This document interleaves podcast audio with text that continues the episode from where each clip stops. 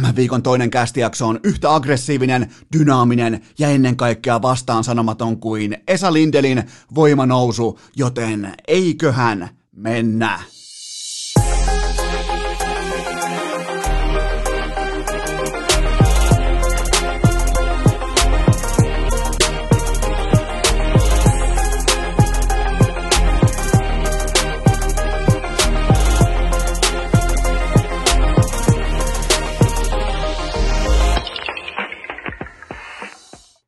Tervetuloa te kaikki mitä rakkahimmat kummikuuntelijat jälleen kerran urheilukästin mukaan. On tiistai 25. päivä elokuuta ja...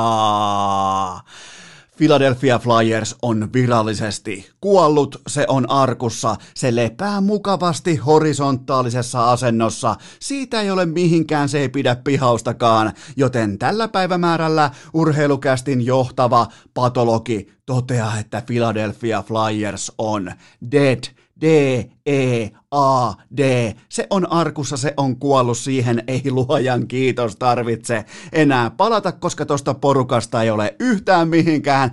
Islanders vei, kuulkaa viime yönä Flyersia kuin halavan hostellin kusista lakanaa, joten aloitetaan tilastoilla, koska nyt on, nyt on kansallinen hätätila meneillään, koska meidän rane on putoamassa. Meidän Mikko Rantanen, urheilukästin tuplavieras, eli toisin sanoen kummivieras, hän on putoamassa, hän on 02. Tällä hetkellä mä en aloita sillä tilastolla, että Miro Heiskanen nousi kaikkien aikojen kotimaisen pistepörssin, siis kun puhutaan pakkien ää, playoff yhden kauden pistepörssistä, Miro Heiskanen ohitti Reijo Ruotsalaisen, Kimmo Timosen, kaikki Sonja Lumpeet, ja hän on nyt yksin kärjessä, ja kohta voidaan mennä siihen debattiin, ei välttämättä vielä tänään, tänään, ei välttämättä vielä ensi kuussa, ei välttämättä vielä ensi kaudellakaan, mutta kun lähdetään kerimään tällaisia kausia, tästä tulee vakio, tästä tulee jotakin sellaista, mihin me, meidän pitää yksinkertaisesti tottua, että toi poika on aivan saatanan hyvä. Me ollaan kohta debatin äärellä siitä, että onko Miro Heiskanen kaikkien aikojen paras. Siis talentiltaan hän on jo sitä nyt, mutta milloin hän ottaa sen kaikkien aikojen suomalaisen Goat-pakin viitan itselleen, mutta nythän on ainakin kaikkien aikojen pistepörssin yhden kevään osalta, tai yhden syksyn osalta, kuten tässä tapauksessa, kun on kupla ja kaikkia pandemia, mutta,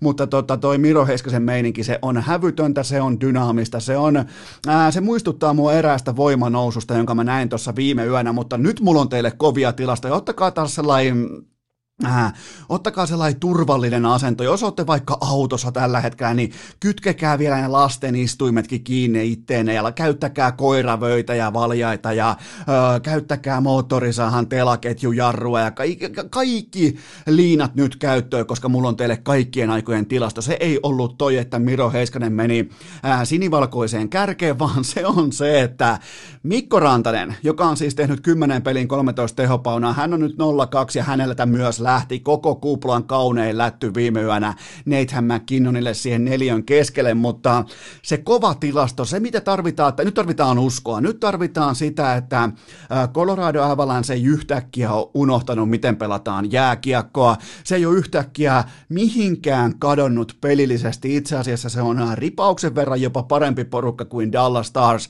Tällä hetkellä mennään siihen vähän tarkemmin tuonnempana, mutta nyt me tarvitaan tilastoja, jotka rakentaa narratiivin, että meidän on syytä vielä uskoa, koska mulla on Colorado menossa tästä konferenssifinaaleihin ja mä en päästä irti, koska nyt ootteko valmiita, se ankara tilasto tulee Mikko Rantasella on pallon heiton viisivuotiaiden maailman ennätys. Ja mä oon säästänyt tätä, mä oon pitänyt tätä kynttilää vakanalla, mä oon pitänyt tätä kovaa ankaraa tilastoa vähän niin kuin äh, Fikan naftaliinin puolella, että mä pelaan sen vasta tosi paikassa, nyt mä sen pelaan Mikko Rantanen tuloksella. 27 metriä 27 senttiä. Ö, ensimmäinen päivä elokuuta 2002, 150 grammaisen pallon nakkasu, maailman ennätys viisivuotiaiden sarjassa, niin tuleeko joku nyt väittämään mulle, että ää, tällä jätkä olisi yhtä arkussa pelillisesti kuin Philadelphia Flyers, joka siis todettiin jo kuolleeksi tuohon heti kärkeen,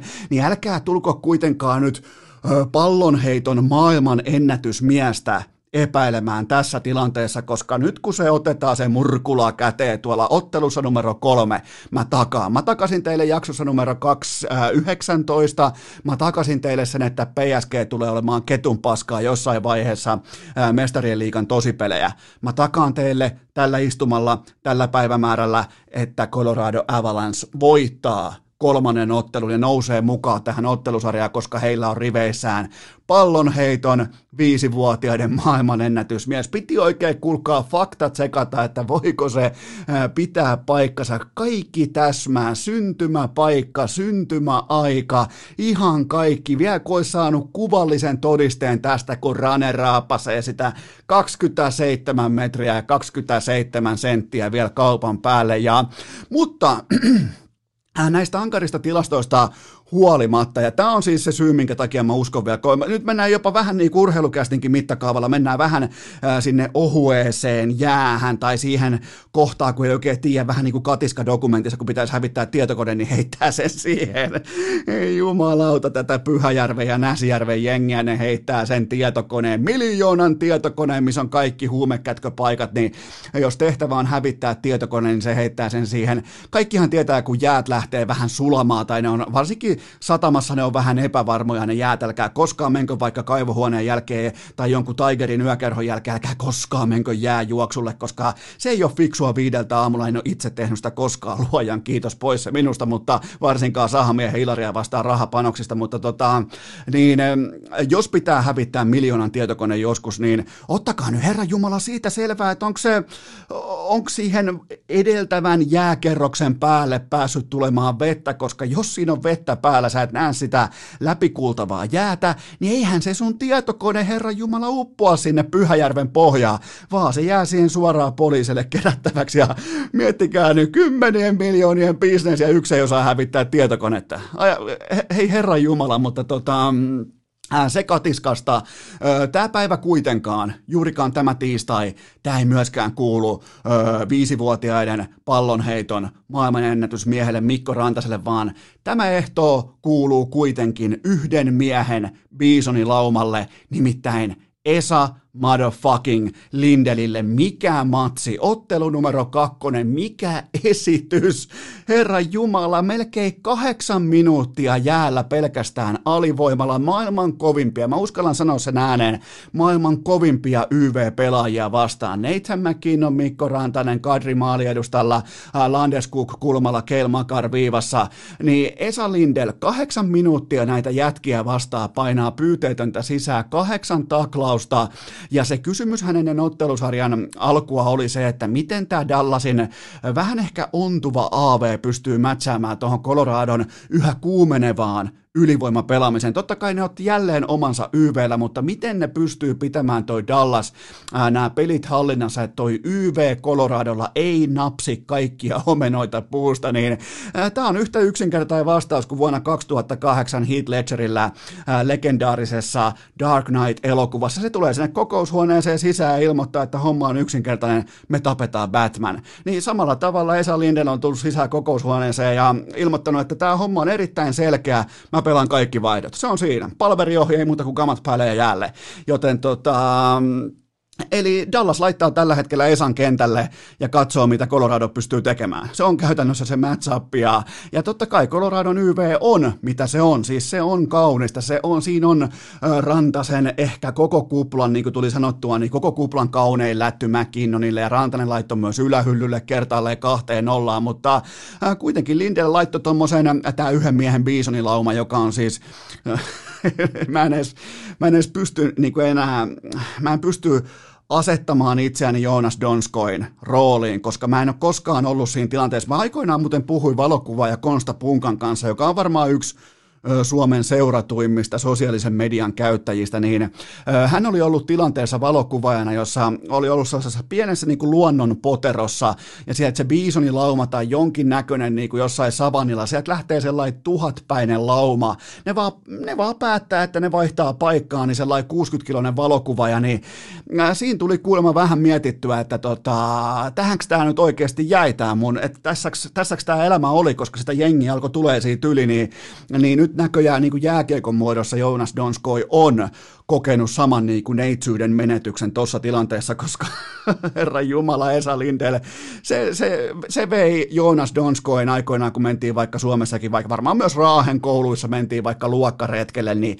nyt mentiin luokkaretkelle, räsynukke tehtaalle, koska se oli aivan järkyttävää, katsottavaa, mutta tota on urheilu, tota on voiton tahto, tota on Tota on se, kun sä haluat viiä, sulle ei ole käsiä, sulle ei ole hirveästi nopeutta, sulla on ihan hirveä kiima leftin jätkänä, lauot vastustajan mettän puolesta veskaa siihen suurin piirtein jalkoihin, koska sä et saa kohomaan, ja meet hakkaamaan sitä niin kauan sitä patjaa, että se veskarin sielu luovuttaa sen tilanteen sulle, ja sä käytännössä ratkaiset sen peli, joten tää oli meidän Esan, äh, Esa Lindelin kahdeksan minuuttia miesvajalla ja kahdeksan taklausta, ja, ja tota, ja nimenomaan se kaikkien tahtomaalien isä ja äiti vielä siihen, niin, niin jotenkin niin kuin, totta kai NHL nyt kun pitää mennä viihdekärki edellä ja pitää tuoda ihmisille vähän niin kuin kauempaakin, pitää pystyä tuomaan kotisohville kokemuksia, elämyksiä ja kuluttaja, ää, tälle kuluttajapotentiaali, ää, potentiaaliselle tota, kohderyhmälle pitää pystyä tarjoamaan sitä popcornia, mutta nyt tarjottiinkin koko saatanan lauma. Se teki Donskoista varoittavan esimerkkiä, se ilmoitti, että älkää tulko tänne ja, ja se oli Esa Lindelin matsi. Kahdeksan minuuttia alivoimaa. Kahdeksan minuuttia alivoimaa maailman parhaita YV-pelaajia vastaan.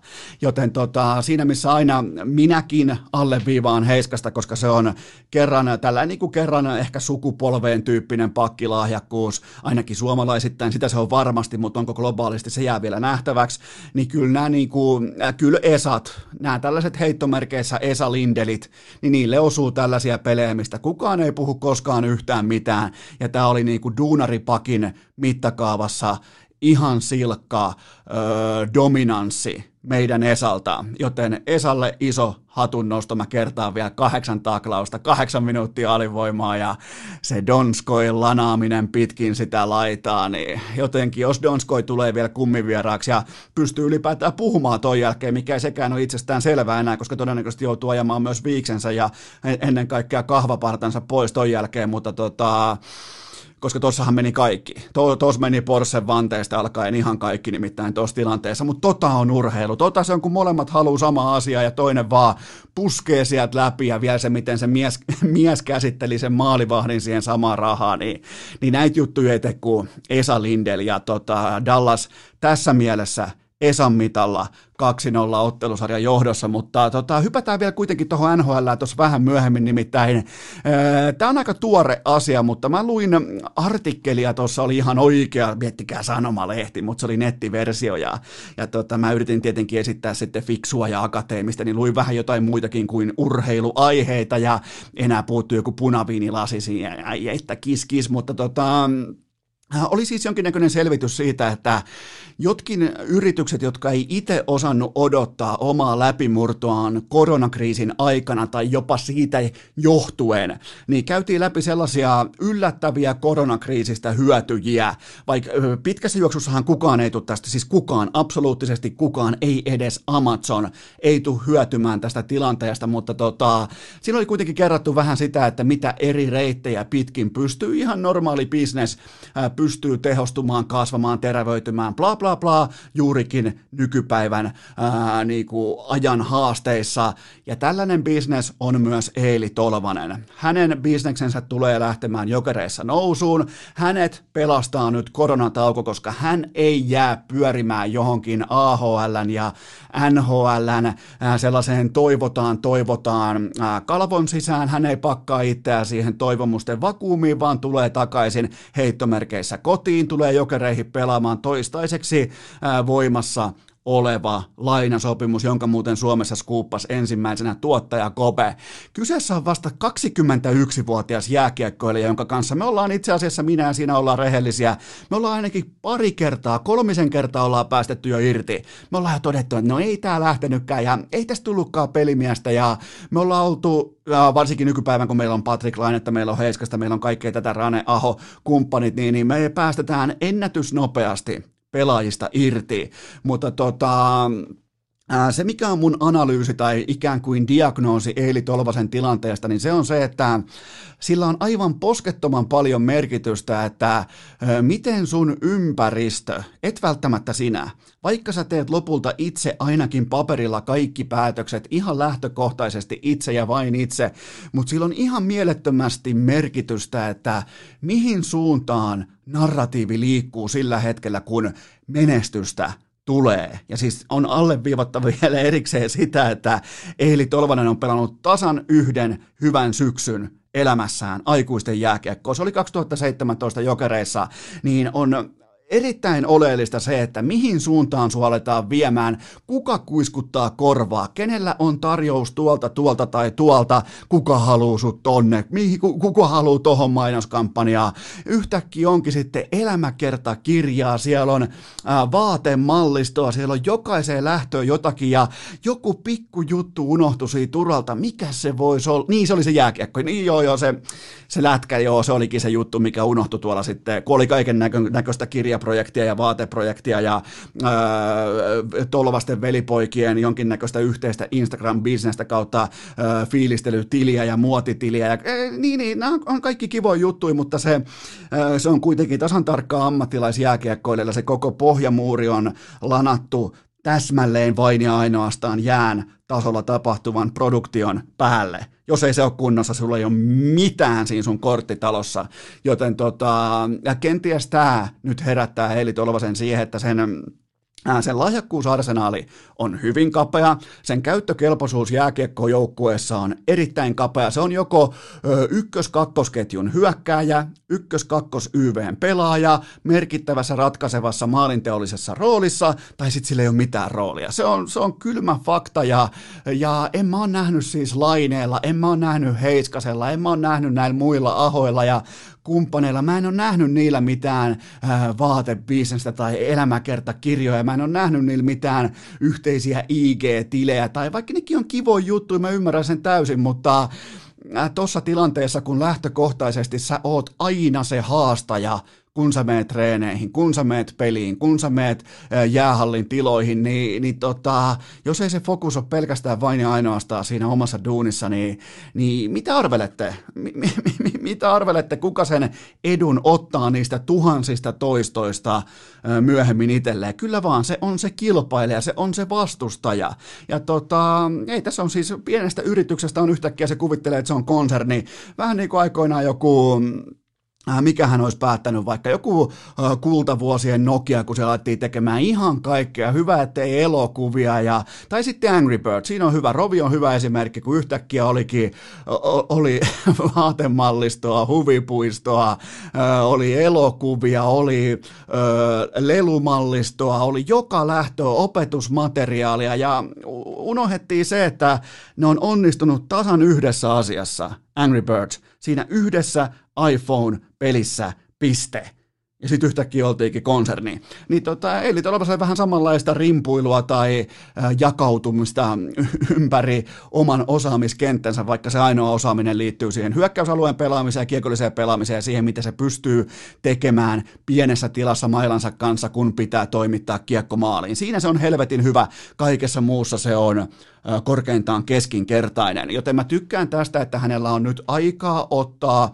sykkeet alas kaikessa rauhassa, katsoa, että joo, mä oon käynyt täällä ennenkin, mä olin tos hyvä, mä olin 2017 täällä Jokereissa melko hyvä, mä johonkin hävisin sitten kevätkaudella, joo mun pitää, joo munhan pitää jälleen keskittyä jääkiekkoon, mun pitää unohtaa kaikki muu, koska ää, siellä on valitettavasti kaikilla muilla jopa KHL-tasollakin, puhumattakaan NHLstä, NBAsta, NFLstä, niin niiden niiden kaikkien fokus on vain ja ainoastaan siinä ammatin harjoittamisessa. Ne keskittyy vain ja ainoastaan siihen yhteen Angry Birds-peliin, sen kehittämiseen. Vähän niin kuin Supercell äh, Rovion rinnalta, niin ne keskittyy vain ja ainoastaan ydintuotteen kehittämiseen, sillä maailman murskaamiseen. Ne murskas oman markkinansa ja samaan aikaan äh, Rovion punapaitainen äijä juoksee tuolla rakentaa jotain lintutornia tai mitä tahansa, jotain retkeilyaluetta. Mutta siis keskittyminen, kohdistaminen, sä et ole kaikessa hyvä. Sä, oot hyvin harvoissa asioissa, sä oot oikeasti hyvä. Vielä kun pitäisi olla maailman parhaimmistoa siinä ykkösleivässä, eli jääkiekossa. Joten tota, tämä korona tuli oikeastaan täydelliseen saumaan Eili Tolvaselle. Se pääsee pois sieltä AHL, NHL-ikeestä, missä se on ikuinen altavasta ja se ei tule saamaan paikkaan ykkös-kakkosketjuissa. Se on ihan äh, todistettu karu fakta, joten nyt jokereissa ehdottomasti puhdas pöytä paljon paljon paljon samaa kuin Jesse Puljärvessä. Puhdas pöytä tässä tilanteessa. Lauri Marjamäki antaa todennäköisesti paljon paljon rakennuspalikoita sille, miten tämä poika saadaan takaisin siihen maalintekijäformiin, koska se ei tule ikinä häviämään mihinkään. Sillä on se kyky nähdä se maali vähän isompana kuin muilla, mutta sen pitää tehdä töitä, jotta se pääsee tilanteisiin, jossa se voi ylipäätään edes vilkuilla sitä maalia. Tästä on kyse Eeli Tolvasen ää, syksyssä. Pidetään pien tauko ja mennään eteenpäin. Urheilukääst! Mintissä kuin Kaapokakon villapaita. Aivan tuota pikaa jatketaan NHL-aiheella, mutta mulla on teille tähän välikköön kuitenkin huippunopea kaupallinen tiedote ja sen tarjoaa Viaplay sekä V-Sport kanavat, koska nyt sitten tarkkana keskiviikkoiltana kello 22.00 Antti Mäkinen, Esa Pirnes ja Philadelphia Flyers. Ja se tuli tuossa äsken jo todettua, että sitä ei välttämättä enää ole keskuudessamme, mutta annetaan nyt sitten kuitenkin mahdollisuus, nimittäin primetime lätkää Islanders vastaan Flyers keskiviikkoiltana, ja se on do or die. Se on nyt sitten ihan oikeasti, vaikka ehkä tuli tos vähän niin kuin otettu jo käsikaasua ja laitettu se Flyersin sivuun, mutta äh, tää on do or die. Tää on, ottelusarja on virallisesti ihan aikuisten oikeasti ohi, mikäli Islanders pystyy voittamaan, mikäli se pystyy ennen kaikkea voittamaan dynaamisesti, joten tota, keskiviikkoiltana käytännössä kaikista marmoreista, ja onhan se nyt ihanaa, jos ykkössijoitettu Philadelphia Flyers häviää jo tässä vaiheessa playoff-runiaan, joka tavallaan runi ei ole päässyt edes alkamaan. Se on meille kaikille sitä sielun karkkia, joten Viaplaylla ja V-Sport-kanavilla ei muuta kuin keskiviikkona Mäkisen ja Essi Pirneksen mukaan kello 22.05. Tilatkaa osoitteesta viaplay.fi tai laittakaa operaattorin kautta homma tikkiin, ottakaa V-Sportin kanavat, ottakaa kaikki, kaikki nämä tota, V-Sportin kanavapaketit haltuun sekä viaplay.fi että sitten operaattorin kautta V-Sportin kaikki urheilukanavat.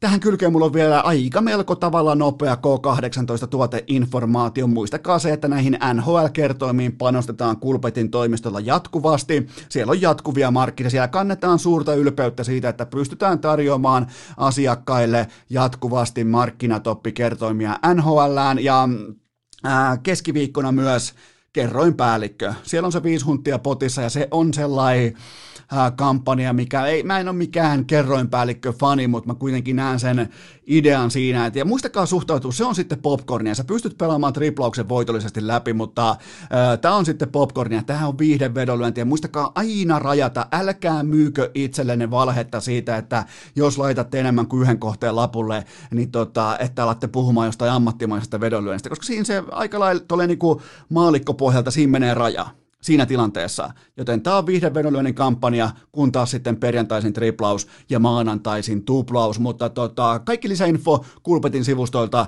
ää, kaikki pelaaminen totta kai sekä Maltilla että K18 mennään NHL-maailmaan takaisin.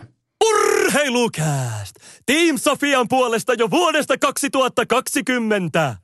Tuottaja Kope haluaa kiittää teitä kaikkia rakkaita kummikuuntelijoita siitä, että te ette jättäneet nuorta lupaavaa tuottajaa yksin silmävamman äärellä. Jopa Antti Rantakin lähetti, äh, kelatkaa, silläkin oli vähän silmäongelmia. Nyt se voi muuten kertoa se kuhmu päässä, niin tota, se aiheutti oikeaan silmään sellaisen reaktioviiveen, joka sitten taas aiheutti sen, että Arizona joutui heittämään hänet aivotärähdyskontrolliin, joten tota, se on aika tarkkaa puuhaa, nimittäin siellä ei ihan hirveästi kursailla tai leikitä näiden ja neurologisten asioiden kanssa, mutta se oli hienoa nähdä, että kuplasta palannut Antti Raanta välittömästi kummikuuntelija ää, lähetti terveiset tuottaja Kopelle. Vähän niin kuin tälleen sielun ää, veli hengessä, kun molemmilla on ollut vähän nyt kuhmua päässä, niin hienoa nähdä, että te olitte tuottaja Kopen messissä tämän ää, erittäin vaikean loukkaantumissuman ajan, jota kesti yhteensä noin ää, 28 tuntia, jos nyt ollaan ihan rehellisiä, ettei tässä nyt niinku,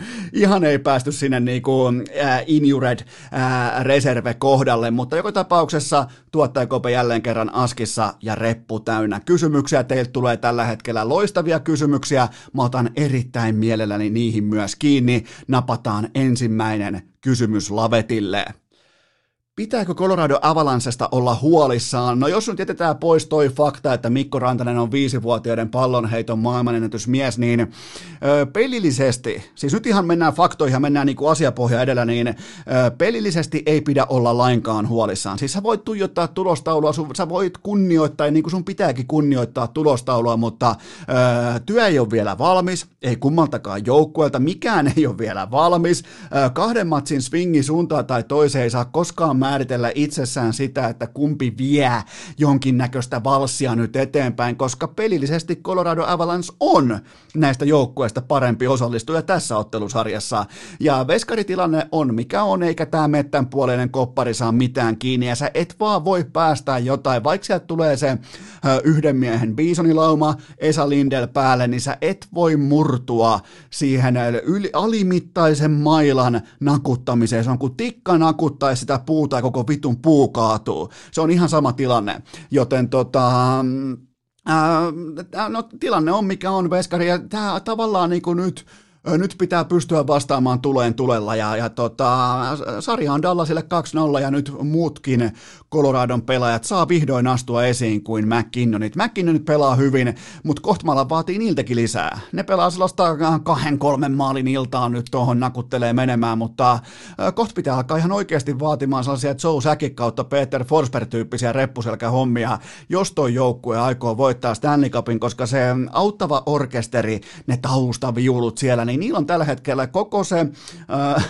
instrumenttilipasto, siinä on lukko päällä ja se on jätetty kotiin, kun pitäisi tulla sinfonia-esitykseen. Ähm, Joten tota, ja tämä oli vielä niinku, tämä toka matsi, niin äh, tavallaanhan Dallas oli enemmän tai vähemmän jopa vastaan tuli ja ensimmäistä 30 minuuttia.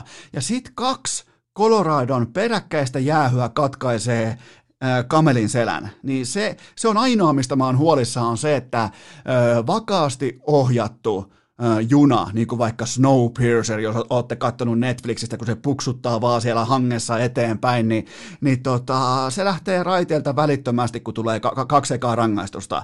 Joten se on sellainen niin kuin, Äh, kokonaisvaltainen aikuisten jääkiekon äh, läpivientiprosessi, se puuttuu tällä hetkellä Coloradolta, mutta kuten sanottu, siellä on paljon tunnetta, siellä on paljon aggressiivisuutta, siellä on paljon äh, vaakakuppi-heilahduksia suuntaan ja toiseen, tällä hetkellä vaakakuppi on heilahtanut riittävän monta kertaa Dallasille, muistakaa alkuotteluista, alkusarjasta, alkukuplasta, niin tuo joukkue ei kyennyt tekemään mistään tilanteesta maalia, ja nyt se ei kykene olemaan tekemättä tekemättä maalia kaikista tilanteista. Herra Jumala Radulov yrittää ottaa rinnalla, äh, kuolettaa kiekon alas kuin joku, äh, joku slaattan jossain target-peli roolissa ja se kuolettaakin sen kiekon sisään, maalin sisään. Joten tota, tääkään swingi, tääkään onnekkuus, kun nämä kerran 200 tyyppiset äh, ohjuripaikat kautta äh, pomppukiekkopaikat, niin, niin nämä ei loputtomasti kuitenkaan mene sisään, mutta mun mielestä nähdään hyvää, energistä,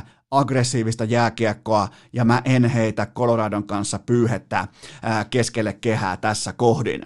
Seuraava kysymys. Voitko nyt ystävällisesti todeta, että New York Islandersia ei tarvitse ottaa tosissaan, koska en pysty käsittelemään Stanley Cupin finaaleita, joissa pelaa New York Islanders. No tuota, lähdetään nyt vaikka siitä, kuten tuli todettua, niin Philadelphia Flyers on aivan sysipaska. Mä, mä tein tämän arvion jo ajat sitten ja mä pysyn mun kannassa siitä, että toi joukkue ensinnäkään ei edes ansaitse olla näissä peleissä. Tässä tilanteessa ei etenkään ykkös sijoitettuna. Tällä hetkellä idässäkin on pelkästään kolme joukkuetta, jotka on parempia kuin Philadelphia Flyers tässä tilanteessa, kun on neljä jatkossa. Joten ihan ylivoimaisesti heikoin näistä neljästä jatkossa olevasta idän joukkueesta. Ja äh, kyllähän tästä tuli vähän sellainen nyt tästä ekasta kohtaamisesta tuli mieleen Islandersin ja Flyersin välillä, että äh, vähän sellainen sama vipa kuin jossain pikkulasten futisturnauksen ensimmäinen peli, kun osa pelaajista vielä vilkuttelee sinne äidille katsomoon, kun taas osa pelaakin jo ihan tosissaan tosissaan ja Flyersin pojat vielä vilkutteli sinne katsomaan samaan aikaan kuin Islanders lapioista kiekkoa urnaan. Joten tota, Barry Trotzin joukkueessa pitää aina ottaa tosissaan, mutta se myös pelaa aina tosissaan. Sitten on yksinkertainen seurata Islandersin pelaamista tällä hetkellä, koska se ei perustu mihinkään vippaskonsteihin tai mihinkään huippumodernin hyökkäyspelin lainalaisuuksien westerlundilaisvaasteenlaiseen ymmärrykseen, vaan se on ihan sellaista kovanenästä selkeää in your face jääkiekkoa ja se on siinä aika helvetin hyvä toi joukkue, mutta kyllä mä kuitenkin enemmän äh, lastaan tällä hetkellä sitä rapaa nimenomaan Philadelphia Flyersin johtavien pelaajien suuntaan, jotka ei saa mitään aikaa, mutta jos pitää nostaa jollekin hattua tuosta ekasta pelistä, niin kyllähän se on hyökkäjä Ross Johnston, jonka nimeä mä en ole koskaan aikaisemmin sanonut, mutta 11 pelattuun minuuttiin 10 kirjattua taklausta, siis nämä ei ole mitään tönäsyä tai tuuppasyä, koska NHLssä äh, jokaisesta kiilauksesta, äh, esimerkiksi vaikka silloin se Kotkaniemen ulosajo, niin mä en edes tiedä saiko siitä edes taklausmerkintää, koska se oli kiilaus, joten 11 minuuttia 10 kirjattua taklausta Ross äh, Johnstonilta Islanders-hyökkäjältä.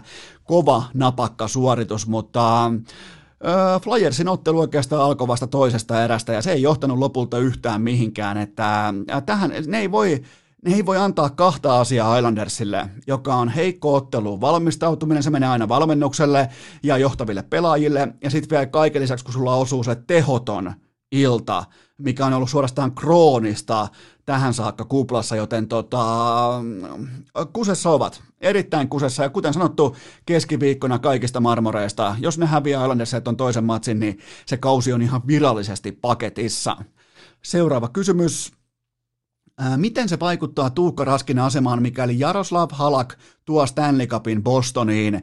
No siis nyt ei tarvi edes tuoda Stanley Cupia, riittää siis standardin mukainen huippulaadukas jääkiekko ja, ja totta kai se on siis ihan selvää, mehän ollaan kaikki ihmisiä, niin Tuukka Raskin asema tällä hetkellä heikkenee, koska hänen kilpailijakollegansa on töissä kirkkaissa valoissa pelaamassa niistä minuuteista, niistä voitoista, siitä Stanley Cupista, josta Tuukka Raskin pitäisi pelata, mutta hänellä totta kai tärkeimmät asiat tässä tilanteessa, tässä maailman tilanteessa ajoivat ohitse, joten on ihan sanomattakin selvää, että asema heikkenee ja, ja Raskillahan alkaa nyt sitten ensi kaudella tämän jättisopimuksen viimeinen vuosi ja hänellä on siinä 15 joukkueen mukautettu trade-klausaali messissä siinä diilissä, joten tota, mä en yhtään ihmettelisi, jos Boston katsoo eteenpäin. Ja en siis, en toivo, mä en toivo kellekään mitään. Nyt ollaan, Raskikin on sen verran kokenut pelaaja ja kaiken nähnyt jo, että nyt ei tarvitse sinänsä toivoa yhtään mitään, mutta me ollaan kuitenkin nähty nämä Henrik Lundqvistin esimerkit, kaikki nämä, koska bostonilainen urheilu on perustunut aina siihen, enkä puhu nyt Bruinsista, vaan pikemminkin Patriots, äh, Patriotsista ja äh, Celticsista ja Red Soxista, niin äh, siellä uskalletaan päästää pelaajista irti ennen kuin kaikki muutkin näkee, että tosta olisi pitänyt jo päästää irti. Ne on ollut siinä aivan poskettoman hyviä viimeiset 20 vuotta, joten tota, mä en ihmettelisi, jos Boston liikkuu raskista eteenpäin jo ensi kauden aikana. Seuraava kysymys. Äh, kumpi on kuskin paikalla, Boston vai Tampa Bay? Hmm, äh, no tuota tuota.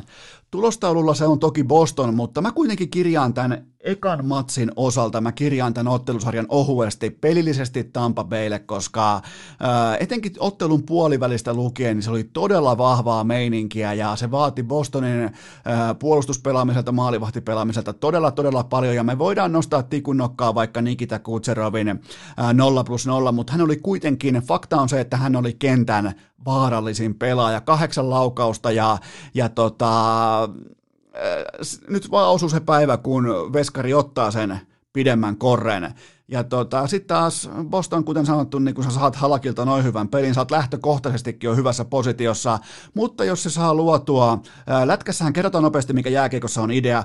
Idea on luoda maali odottamaa mieluiten vielä niille pelaajille, jotka kykenee performoitumaan näissä tilanteissa. Niin Bostonin ää, statistiikan, mani, ää, Manipukin ää, statistiikan mukaan Bostonin kolme vaarallisinta pelaajaa tuohon otteluun olivat, olivat sukunimiltään ää, Pasternak, Pasternak, Bergeron ja Marchand. Joten aika hyvin optimoitu vaikean tasaisen ottelun ö, tilannekohtainen jääkiekko siten, että sun parhaat vaarallisimmat pelaajat ovat niissä positioissa, jossa ne pystyy ratkaisemaan tämän pelin, ja niin hänen myös teki. Joten tota, Kuten taas sitten parhaat tekopaikat Tampa Baylla, ne oli tällaisilla veijareilla kuin Carter Verhagella, ja sitten oli tota, mikä vitu Verhage, no oli mikä oli, mutta kuitenkin tuollaisella kaverilla ja Blake Colemanilla, joten tota, siitä voitte lähteä ynnäilemään, että haluatko ne ennemmin Pasternakille, Bergeronille vai Marchandille vai tällaisille jätkille, kenen nimiä mä en osaa edes sanoa.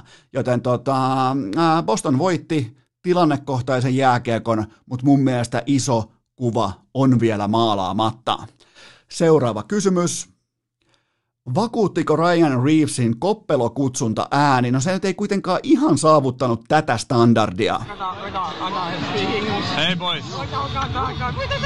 Ja se oli muutenkin pikemminkin ehkä sellainen niin kuin kanamainen, sellainen kot, kot, kot, kot, kot, kot, mutta se tuli just täydellisesti ja tyhjä halli ja se kuului sieltä ihan optimaalisesti. Ja oliko jääkiekkotoimittaja Jouni Nieminen totes osu, joku oli ehkä retweetannut tai joku laittoi mulle inboxiin screenshotin, niin hyvin oli laittanut, että tähän saakka Las Vegasin vaihtopenkki ylivoimaisesti äänekkäin kuplajoukkueesta, ja mä annan sille arvoa. Mä, se, se kieli siitä, että ollaan messissä, ollaan äänekkäästi pelaamisen ytimessä, ollaan jotenkin niin kuin, vähän kuin Linnanmäellä, sä tiedät, missä on parhaat laitteet siitä, että sieltä kuuluu kovin ääni. Se on ihan siis vaan karu fakta, ja tota, mä annan tolle arvoa, että ne ne, tota, ne elää tuossa mukana, ne on selvästikin nyt jonkin suuren äärellä, ja ne lanas tieltään Vancouver Canuksen suoraan 5-0, loi muuten 4,28 XGtä maali odottamaan, se on ihan kohtalaisen kova lukema jääkiekkootteluun, siis sellainen niin kuin napakka lukema,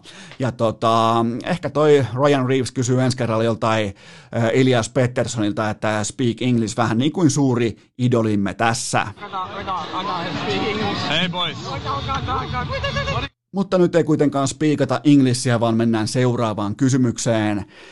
Oliko Vegasin 5-0 ylimarssi heidän hyvyyttä vai Vancouverin surkeutta? Mä annan tästä pelkästään vain ja ainoastaan merkinnän Vegasin laadulle. Vancouver sai aikaan 1,34 maalin edestä maali odottamaan, ja se on niin sanottu Flyers-lukema. Sille ei mennä jatkoon, silloin sut on kuristettu jo siihen kehän keskelle, ja sä yrität vaan sätkiä johonkin suuntaan. Sulla on se Kurt Angelin nilkkalu konsussa kiinni, ja sä et voi tehdä mitään. Joten tota, eniten mua kuitenkin huolestuttaa se, että Elias Pettersson oli ihan totaalinen no-show, ja se lukotettiin pelistä kokonaan pois. Nolla rivi, nolla laukausta ja miinus kaksi. Seuraava kysymys. Tuliko Quinn Hughesillä junnukatto vastaan tässä ja nyt? No Vegasin pelitempoa vastaan kenellä tahansa ruukiella mun mielestä, varsinkin ruukiepakilla tulisi ehkä joku Kale Makar tai äh, nuori tuotakin vielä nuorempi Miro Heiskanen voisi pystyä tos, tota prässiä vastaan selviytymään, mutta on toi hurja paikka, toi on hurja testi ja me opitaan jatkuvasti enemmän. Ää, yhtäkkiä Jyts olikin ihan tavallinen pikkupoika ilman osaa tai arpaa tapahtumiin, miinus kolme tauluja nolla rivi ja tota, ei, ei mitään sitä sitä tuttua elementtipakettia, millä hän pystyy liikuttamaan vastustajan äh, prässipeliä, millä hän pystyy liikuttamaan vastustajan ohjauspeliä äh, tavallaan myös siitä syystä, että Vegas ei ohjaa. Ne tulee päälle, ne, ne, ne siellä ei ole mitään kaksivaiheista vierumäkikarvausta, vaan siellä tullaan suoraan leukaan. Ja tota, nostetaan myös hattua ja, tai jopa miakkaa Peter de Boerille. Läksyt tehty ja energiajunnut kylmästi paketissa. Seuraava kysymys. Äh, mitä huomiota teit Sassa Barkovin sauvakävelystä? No ainakin sen, että jos muistatte sen ää, äh, kuplan esiplayareissa tapahtuneen voiton tanssin, se kun koko koppi huutaa, että Barki, Barki, ja Barkov pistää tanssien siinä, niin itse asiassa sehän siis siinä tanssissaan ää, äh, mukailee sauvakävelyn rytmiä, joten ää, näköjään ensimmäinen ihminen maailman historiassa, joka pystyy tekemään samalla yläkropan jylhällä liikeradalla sekä sauvakävelyn pyöräilyä, että sitten ihan mukiin menevää tanssia, joten tota, se oli oikeastaan mun takeaway tästä Ville Niemisen vide- vide- videosta, ja tota, itse asiassa Sassa on just sellainen sauvakävelijä, joka pysähtyy tuolla metässä aina silloin tällöin katsomaan vaikka linnun pesää tai jotain siiliä, mutta ei kuitenkaan ota niistä kuvaa, ei missään nimessä ota kännykkää esiin, ja mä en edes usko, onkohan Sassalla kännykkää, mitä veikkaa, onko Sassalla kännykkää, mä luulen, että se pysähtyy katsomaan, niin kuin vaikka kun siili vipeltää tuossa, niin se katsoo, ai että, siili, ja sen jälkeen taas laitetaan vähän sauvaa toiseen eteen ja jatketaan matkaa, mutta otetaan vielä viimeinen kysymys. Max Domi poisti somekanavistaan Montrealin. Äh, onko tämä nykyään tapa kertoa lähdöstä? Siis ilmeisesti Max Domi oli poistanut nimenomaan niin kuin biosta, vaikka Twitter-biosta, esittelystä ja äh, Instagramin biosta, siitä esittelyosuudesta sen MTL-kirjainkombinaatio, äh, mikä kertoo siitä, että hän on siis Montrealin äh, pelaaja, työntekijä, edustaja, ja tämä kaikki on totta kai aivan saatanan naurettavaa, kun nämä vitun milleniaalit tulee tonne hössöttämään. Ne kuvittelee, että niillä on kellekään mitään merkitystä missään asiassa, etenkin kun sä oot tällainen vähän niin kuin paremman keskipakan, hyvin mitätön jääkiekkoilija. Kymmenen peliin nolla kihausta ja sitä laitetaan jumalauta Instagramin biossa tehdä pelaajasiirtoja, niin tuota, ää, ei todellakaan jatkoon. Ää, pidetään pien tauko ja mennään eteenpäin. Urheilukääst! Aleksi B. Fanikerhon perustajataho! Nyt sitten kaikki kummikuuntelijat äärimmäisen tarkkana, koska urheilukästeen klassikkomainostaja is back, nimittäin Nordic Sales Crew. Kaikesta huolimatta, pandemiasta huolimatta, he etsivät uusia työntekijöitä kasvavaan yrityksensä, joten hakekaa töitä Nordic Sales Crewlta, koska se on vähän sama kuin murtautuisit NHLään, oot ensin ruukie, saat coachilta ohjeita, saat mentoreilta ohjeita, nouset siihen seuraavaan sopimusluokkaan, lähet rakentamaan omaa uraa, laitat ne toistot sisään, saatat itse jopa nousta sitten kapteenistoon, ihan jopa sinne valmennukseen, melko tavalla myös nopeasti, joten jos etit nyt työpaikkaa, vieläkin on tuulista, totta kai on tuulista ja mä ymmärrän sen täysin suomalaisessa ää, yritys- ja työntekokentässä, mutta hakekaa töitä Nordic Sales Crewlta, koska sinne on mennyt urheilukästin kautta erittäin ää, noheva määrä uusia työntekijöitä ja ne on kaikki ollut aivan poskettoman tyytyväisiä siihen, että kun mä lupaan täällä, että homma on kunnossa, siellä pidetään työntekijästä huolta ja siellä panostetaan nimenomaan siihen, että työntekijä sillä saralla, myynnin saralla kehittyy joka ikinen päivä, niin silloin mä myös haluan, että se asia oikeasti on niin, joten kaikki palaute tähän saakka, mitä mä oon saanut vuoden aikana Nordic Sales Crewn uusilta työntekijöiltä, ne on ilmoittanut, että kaikki on mennyt just täsmälleen niin kuin on sovittu, niin kuin on luvattu, niin kuin esitteessä luki. Joten jos mietitte työpaikan vaihtoa, mietitte uutta työpaikkaa, niin meikäläisen Instagramin ihan sieltä storista swipeaat kylmästi ylös. Itse asiassa tänään mä laitan sinne, mä laitan sinne esittelyvideon, jossa tällä Nordic Sales Crewn urheilukästin kummikuuntelija, joka sai sieltä töitä nimenomaan kästin kautta, hän kertoo, miten asia on, niin swipatkaa siitä ylös, menkää tutustumaan niihin tehtäviin, mihin haetaan työntekijöitä, mä takaan, että ette pety, mä takaan, että saatte todella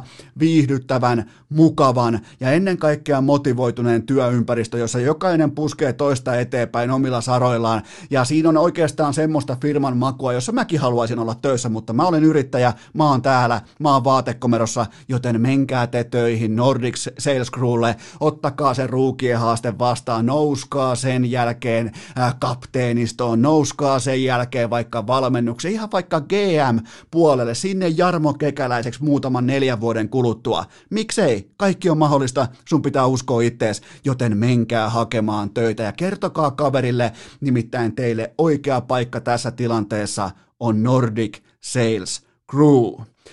Tähän kylkeen mulla on teille vielä toinenkin kaupallinen tiedote ja sen tarjoaa Humble Smoothiet, koska fakta on se, että te käytte kaupassa, mä käyn kaupassa, siellä on kylmä hylly, ei meidän tarvitse katsoa mitään muuta smoothieita, me ei tarvitse noteerata mitään muuta smoothieita kuin Humble. Mun ranking on tällä hetkellä se, että kookos ananas grindaa kärjessä edelleen, ehkä tuommoisella äh, Esa Lindelin jääkiekkomailan mitalla tuohon tota, mangoon, ja sen jälkeen sitten tulee tasoissa sekä vihreä että Maria, mutta mä haluan kuitenkin äh, tehdä varmakseen, että te ette tee mitään idioottipäätöksiä siellä kylmähyllyllä, siis ihan kylmästi vaan Humbleja, joka on käteen just täydellisen kokonen, mahtavan makunen, sopii kaikkiin tilanteisiin, lähet vaikka käymään retkellä, lähet käymään vaikka vierasmatsissa kohta, mitä tahansa, hambolia mukaan, tulee energiaa, tulee sellaista hyvää vipaa, ja sitä ei ole siinä liikaa, sitä ei tarvitse niinku oikein tankkaamalla tankata itteensä, siinä on kaikki kohillaan. Eno Eskon takuulla Humble Smoothiet, parasta ikinä, älkää tehkö kaupassa virheitä, mutta jos siellä kaupassa ei ole, sanotaan vaikka, että meet hirveissä Humbolin nitkuissa, meet kuule lähialepaa, siellä ei ole sitä, jätä korttelitoive, toivo Humbolia hyllyyn, kaikki on sen jälkeen tikissä, joten Humble on paras smoothie ja se on myös urheilukästin kummismoothie, mennään eteenpäin. Urheilukääst! Podcastien ikioma Santtu Jokinen! Lieneepähän muuten paikallaan todeta vielä Lieneepähän muuten paikallaan todeta vielä erikseen tuohon Nordic Sales Crew-mainokseen liittyen, että mikäli etsit sellaista työpaikkaa, missä puhutaan ihan päivittäin joka ikinen päivä urheilukästistä, sen debateista, sen sisällöistä, sen argumenteista, niin toi on myös silloin sulle joko se täsmälleen oikea, tai jos olet urheilukästin epäkummikuuntelija kautta vihaaja, niin silloin se on sulle ehkä todennäköisesti juurikin se väärä työpaikka, joten jos haluat samanhenkisiä kästikuuntelijoita, ihan siihen omaan arkeen, että pääst vaikka vähän vääntämään ää, peistä sen tiimoilta, että kumpi on parempi Messi vai Ronaldo, niin ää, siinä on sulle hyvä työpaikka. Nordic Sales Crew, joten se oli pakko vielä lisätä tuohon, mutta nyt kuitenkin napataan tuottajakopen ää, ylilegendaarisesta kysymysrepusta seuraava kysymys tiskiin. Mikä on tärkein yhteenvetosi mestarien liigan finaalista? No se on sanottava heti kärkeen, että voi herra Jumala, miten kaukaiselta ajatukselta tämä kuulostaa tämä koko, että milloin tämä pelattiin. Tämähän oli jotain juhannuksen juttuja, mutta tästä on siis aikaa nyt tuommoinen ehkä äh, puolitoista vuorokautta, kun tämä finaali pelattiin. Miettikää, äh, vikahan ei ole urheilussa, vaan vika on mussa ja sussa rakas kummikuuntelija, meille urheilun tempoluokka on tällä hetkellä nopeampaa kuin koskaan, ja, ja nämä tällaiset jotkut niin sunnuntai-illan asiat, niin ne on jossain tuolla muinaishistoriassa, siellä dino, dinosaurus kävelee kentällä jossain siellä ää, Neymarin jaloissa, mutta tota, Ää, nuori Suomi-henki, se on ensimmäinen asia, mikä jäi mieleen tästä Mestarien liigan finaalista, on totta kai nuori Suomi-henki, koska se pysyi koskemattomana, nimittäin kaikki voitti. Ää, PSG juhli mestaruutta sekä Atalantaa että Leipzigia vastaan näiden voittojen jälkeen, oikein niin kuin viimeisen päälle siellä suihkutettiin Herra Jumala Red Bullia ilmaa ja Neymar trollaa jostain Instagramissa Leipzigia, miettikää Leipzigia, sä trollaat jollain Red Bullin tölkillä tai vastaavaa. Ja, ja ne voitti siis kaksi mestaruutta, eli ne voitti Atalantan ja ne voitti sitten Leipzigin. Ja Bayern voitti sitten itse tämän finaali, joten kaikki voitti, kaikki pääsi juhlimaan, kaikki pääsi tuulettamaan, paitsi totta kai ne totaali-idiootit, PSGn mukafanit, mukahuligaanit, ne höpö höpö muoviseuran fanit, jotka kävi polttamassa sitten autoja pitkin Pariisin keskustaa, ihan kuin ihmisillä, kansalaisilla, parisilaisilla ei ole muutenkin menisi päin persettä, niin ei muuta kuin poltetaan autoja, koska heidän munaton jalkapallojoukkueensa, johon on ammuttu 1,40, mitä 1,42 miljardia dollaria. Miettikää, 1,42 miljardia dollaria rahaa sitten vuoden Mikael Granlundin ilmaveivi, eli 2011. Ja jos joku pitää kirjaa, niin se on 1420 miljoonaa dollaria pelaajahankintoihin. Ja sä löydät sun oman joukkueen juhlistamassa jotain saatanan marginaalivoittoja ennen isoa ottelua Atalantaa ja Leipzigia vastaan. Miettikää. Ja sä oot siinä niin vihaisena, sitten että tämä munaton Neymarin johtava höpö höpö muovijoukkue ei voita tämän hetken ja yhtä historian parhaista joukkueista Bayern Müncheniä finaalissa, niin oot polttaa autoja. Ei jumalauta, mutta tota, on toi hurja toi 1,42 miljardia dollaria laitetaan hankintoihin, sieltä tulee omat pojat, sieltä tulee sieltä tulee, tullaan noin niin kuin, Virkkunen taisi käydä hyvin sen listan läpi, että tota, oliko, että 100 miljoonaa käytetty tuohon Bayerin avauskokoonpanoon, kun taas PSGllä se oli jotain 800 miljoonaa tai jotain, mutta ää, ei, ei tota, mun mielestä PSGllä ei ylipäätään jäänyt tämän ankaran mestaruusputkensa tämän ää, Atalanta-voittopinssin ja Leipzig ää, mestaruushuuman jälkeen, niin niille ei jäänyt enää finaaliin mitään pelattavaa, niille ei jäänyt tankkiin mitään, se oli siinä. PSG teki sen jälleen kerran ihan itse, ja kuten tuli taattua, että pitää vaan malttaa, pitää vaan odottaa. Mä sanoin jaksossa 2000, 2000 kun 219 merkkisessä jaksossa, mä sanoin, että kun vaan malttaa, otetaan, otetaan vielä hetki, otetaan ihan, ihan pieni hetki, niin toi Pelle Lauma tekee sen itselleen kirkkaissa valoissa, ja niinhän se myös teki. Enää ei puuttunut kuin joku Ansel Di Maria näyttämässä hys, hys, hys merkkiä sormillaan, ja tota, se olisi ollut valmis paketti, ja to, e, no, mikä siinä, siellä oli huippuammattilaisia, huippuurheilijoita, huippukuntoisia urheilijoita vastassa, sitten oli vastas oli Pelle Lauma, joten tota, silloin ne matsit päättyy sille huippuammattilaisille melko monasti. Seuraava kysymys. Äh, kuka oli tsemppärifinaalin näkyvin yksilö? No siis aivan ehdottomasti Neymar, ja mä en ota tähän minkäänlaisia vastalauseita nyt ollenkaan, en, en edes noteraa niitä, koska Di Maria, surullinen, Mbappe, pettynyt, Verratti, tyrmistynyt, Tiago Silva, maansa myynyt, mutta Neymar, se halusi osoittaa nyt mestarien liikan finaalin tappion jälkeen, että hän on se surullisin, surullisin ja hän itkee koviten ja häntä harmittaa eniten ja hän on eniten tyrmistynyt maailman historiassa siellä vittu melkein krapulaisilla silmillä, punaisilla silmillä kyynelehti väkisi jotain krokotiilin kyyneleitä siellä vaihtopenkillä ja mököttää. Tuli mieleen äh, South Parkin jakso, jossa Erik Cartman äh, päätti olla vihanen kaikille muille ja se oli tota, teemana oli siis mököttäminen. Se meni kaikki eri huoneisiin ja paikkoihin mököttämään, kunnes nämä ystävät sitten tajusivat, että aha, toikin on olemassa, käydään hakea se pois sieltä.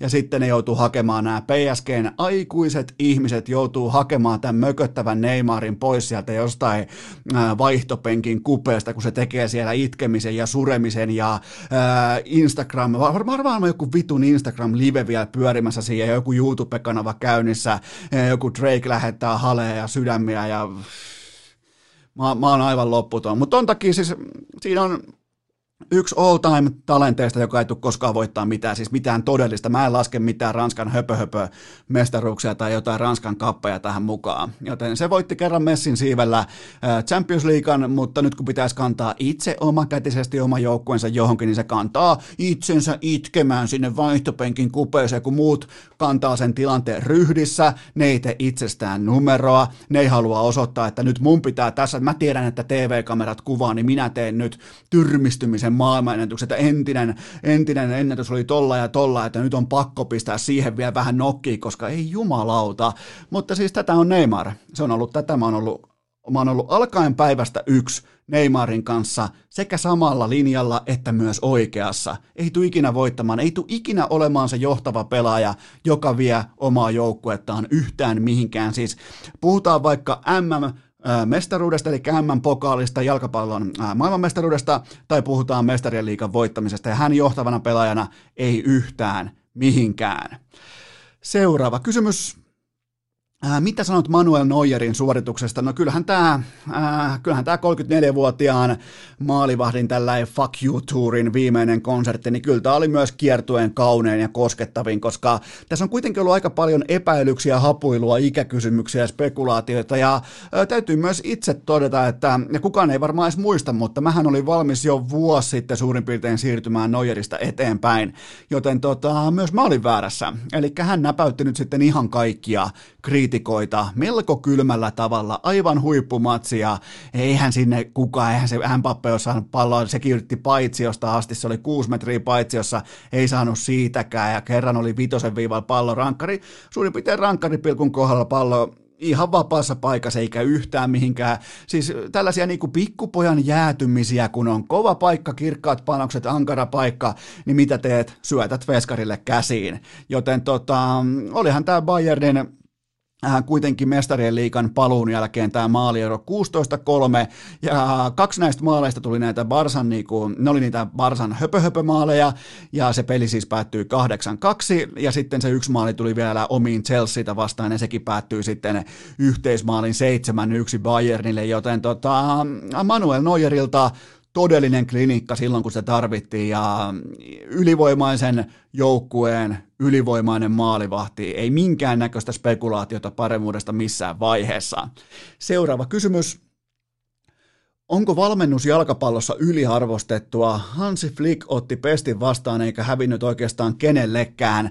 No tuota, tämä on aika raju kysymyksen asettelu, mutta äh, kyseessähän on siis, meillä Suomessa, meillä rakastetaan kaikki tällaisia puoliromanttisia pelikirjanarratiiveja lajissa kuin lajissa oikeastaan, mutta kyseessä on kuitenkin tähtipelaajien, johtavien pelaajien laji. Sen jälkeen sitä aletaan katselemaan, että ketä siellä on managerin penkillä, ja tota, mutta ei kuitenkaan missään nimessä yliarvostettua. Nyt ei ole syytä opportunismiin, mutta äh, Hansi Flick on siis Bayern vähän niin kuin Bayernin oma pelaaja tuolta 35 vuoden takaa. Ja nyt sitten täsmälleen oikeassa paikassa oikeaan aikaan kolmas marraskuuta 2019, kun hänet heitettiin sitten Kovatsin tilalle. Ja eipä tuossa oikeastaan tarvi mitään muuta indikaattoria seurailla kuin Thomas Müllerin peli-ilmettä, peli-iloa, sitä ryhtiä, miten tämä Bayernin oma poika kantaa itsensä, niin jotain tapahtui. Jotain todella oleellista tapahtui, koska Thomas Müller on ollut ihan täysin eri pelaaja Hansi Flickin alaisuudessa alaisuudessa kuin Niko Kovacin alaisuudessa, joten tota, 36 matsiin ujot 33 voittoa ja ne tärkeät ottelut, ne ottelut, millä oli mitään kellekään pienintäkään merkitystä, niin ihan siis perse kylvetystä, todella kylmää meininkiä. Joten tota, tripla haltuun toista kertaa Bayernin jättiseuran historiassa ja, ja sitten otetaan vielä, mun on pakko nostaa yksi perusasia – vielä tähän pöytään. Tämä ei ole, tämä ei ole niin mitenkään muodikasta tai trendikästä, tai nyt, nyt ei niin kuin multa viiää se punaviinilasi pois kädestä, kun mä en ymmärrä jalkapalloa riittävästi, mutta juoksukunto, peruskunto, grindivoima, siis siis se, että miten ne pelaajat liikkuu, miten ne prässää, miten ne on jatkuvasti iholla, miten ne on jatkuvasti energisiä, miten niiden jalka ei laahaa. Kun katsoitte vaikka viimeiset, sanotaan tuommoinen 11 tai 12, otetaan Cooper-testin mitta, viimeiset 12 efektiivistä peliminuuttia, PSGllä ei ollut palaakaan. Niiltä loppu, niiltä loppu juoksuvoima, niiltä loppu grindivoima, kun taas Bayernin erittäin juoksuvoimainen joukkue, peruskuntopohjainen joukkue, joka teki koronatauolla raporttien mukaan aivan älyttömästi töitä ää, pelaajien peruskunnon tiimoilta, leikattiin silavaa pois kyljestä. Ja tota, PSG siitä syystä niillä ei ollut palaakaan oman heittomerkeissä kirinsä kanssa, koska mitään kirjaa ei ollutkaan missään vaiheessa. Ihan siis perus, peruskunto. Herra Jumala, UFC, joutuu UFC-ottelijoitakin arvottamaan sen mukaan, että kuka, kenen kondis riittää olla se 25 minuuttia siellä häkissä titteliotteluissa. Joten tässä oli sama teema. PSG liputti itsensä ulos ehkä kolmannen erän puolivälissä, jos puhutaan UFC-termein. Seuraava kysymys. Ää, pitäisikö mestarien liikaan ottaa joukkueita ympäri maailman? Toisiko se turnaukseen jotakin lisäarvoa? Öö, ei sitten yhtään minkäänlaista lisäarvoa kenenkään kannalta tai missään olosuhteessa. Matkustusfasiliteetit, mediaetäisyydet ja tärkeimpään tietenkin pelillinen taso. Nämä kaiken maailman humpuukkijoukkueet jostain tuolta Brasiliasta tai jostain Argentiinasta, niin ei minkään näköistä käyttöä näitä Euroopan suurseuroja vastaan. Seuraava kysymys 100 miljoonaa Kai Havertzista, onko liikaa vai liian vähän?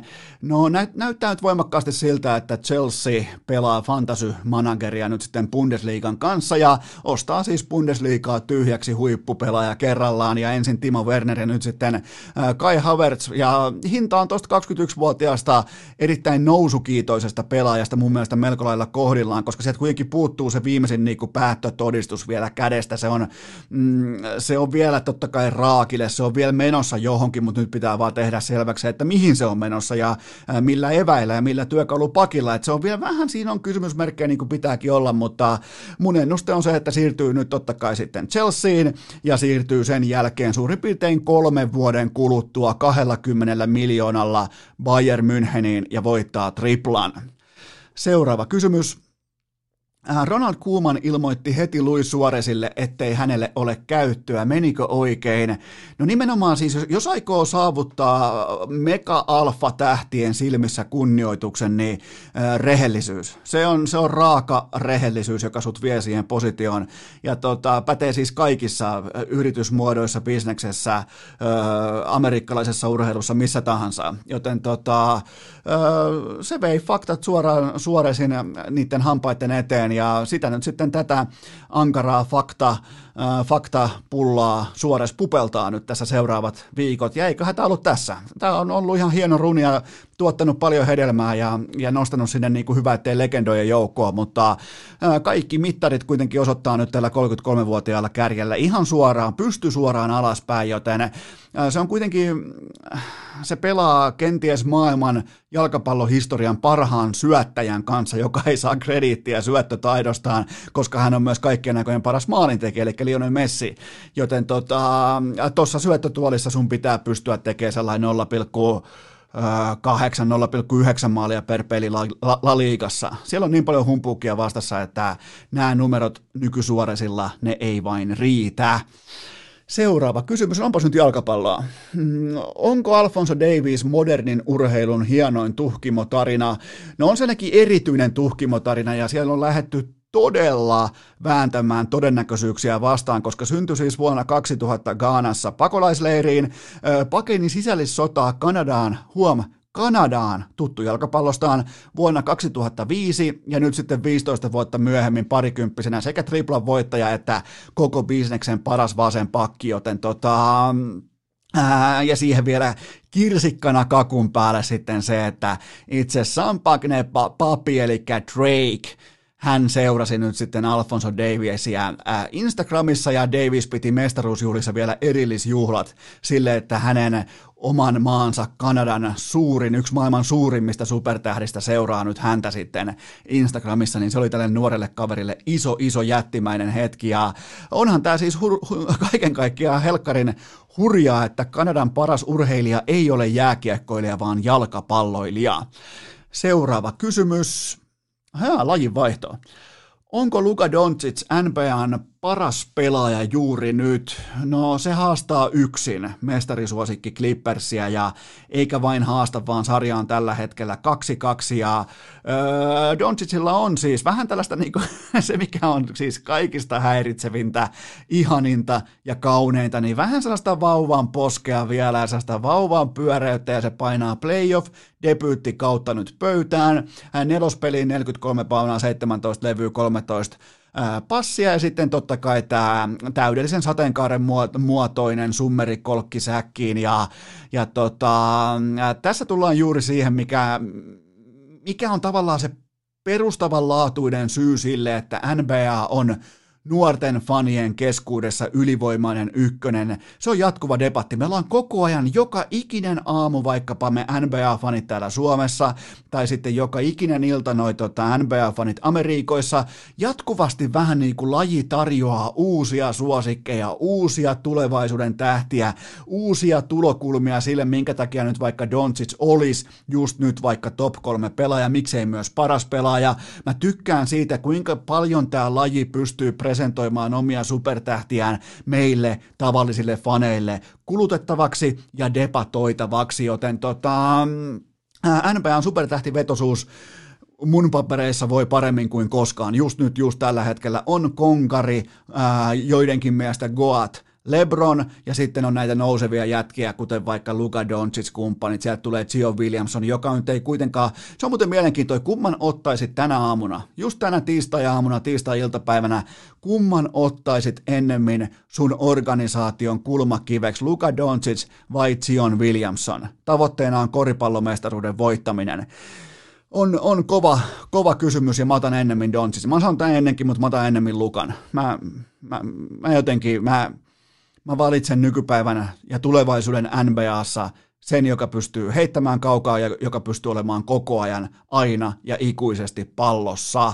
Mutta just nyt ei ole mitään kysymystäkään siitä, että kuka on joukkueensa kannalta arvokkain pelaaja, eli MVP. Siellä on Kristaps Porzingis kokonaan sivussa ja pystyy silti voittamaan ykkösmestarisuosikin, niin, niin tota, kyllähän Doncic tällä hetkellä on ihan selkeästi joukkueensa kannalta arvokkain pelaaja koko liigassa, ja tämä 40 paunan tripla-tupla playereissa eka kertaa se tuli sitten Charles Barklin, ja hän on myös nuorin koskaan playoff-matsin summerilla ratkaissut pelaaja, joten kaiken näköistä mielenkiintoista historiaa syntyy jatkuvasti meidän silmien edessä, ja kyllä mulla olisi tällä hetkellä hienoa olla dallasilainen urheilufani, koska mulla on jääkiekon puolella Miro Heiskanen, mulla on koripallon puolella Luka Doncic, ja sit mulla on vittu amerikkalaisen jalkapallon puolella mulla on keskushyökkääjä 90 miljoonan dollarin sopimuksella Ezekiel Elliot, joka ei pysy Herran Jumala burritosta erossa ja on pelaajana sekä hidas että paska. Seuraava kysymys. Uskotko, että Kobe Bryant oli Lakersin kanssa läsnä neljännessä, neljännessä Portland-ottelussa? Nyt taas tulee tällä vähänkin vakavampi tai tällä niin kuin tunteellisempi. Vieläkään mä en ole ihan niin kuin mä en ole tullut. Se on jännä, kun ei ihan täysin itselle tuntematon ihminen jossain tuolla kaukana, minkä mä oon nähnyt korkeintaan, mitä mä oon nähnyt kolme-neljä kertaa areenalla, niin silti vieläkin tuntuu, tulee välillä pohdittua, että voi voi sentää Kobe meni ja Kiki meni, mutta, mutta tota, mä olihan se nyt tavallaan kaunista, että peli oli hetken verran 24 8 ja Suomessa oli siis jo tota, korjaan Jenkeissä oli nimenomaan päivämäärä oli 24 8, eli 24. päivä elokuuta, niin tota, olihan, olihan siinä paljon kauniita siistejä, hienoja elementtejä mukana. Ja mä uskallan väittää, että tämä NBA-peli keskimäärin playareissa on noissa lukemissa ehkä kenties kerran 1346,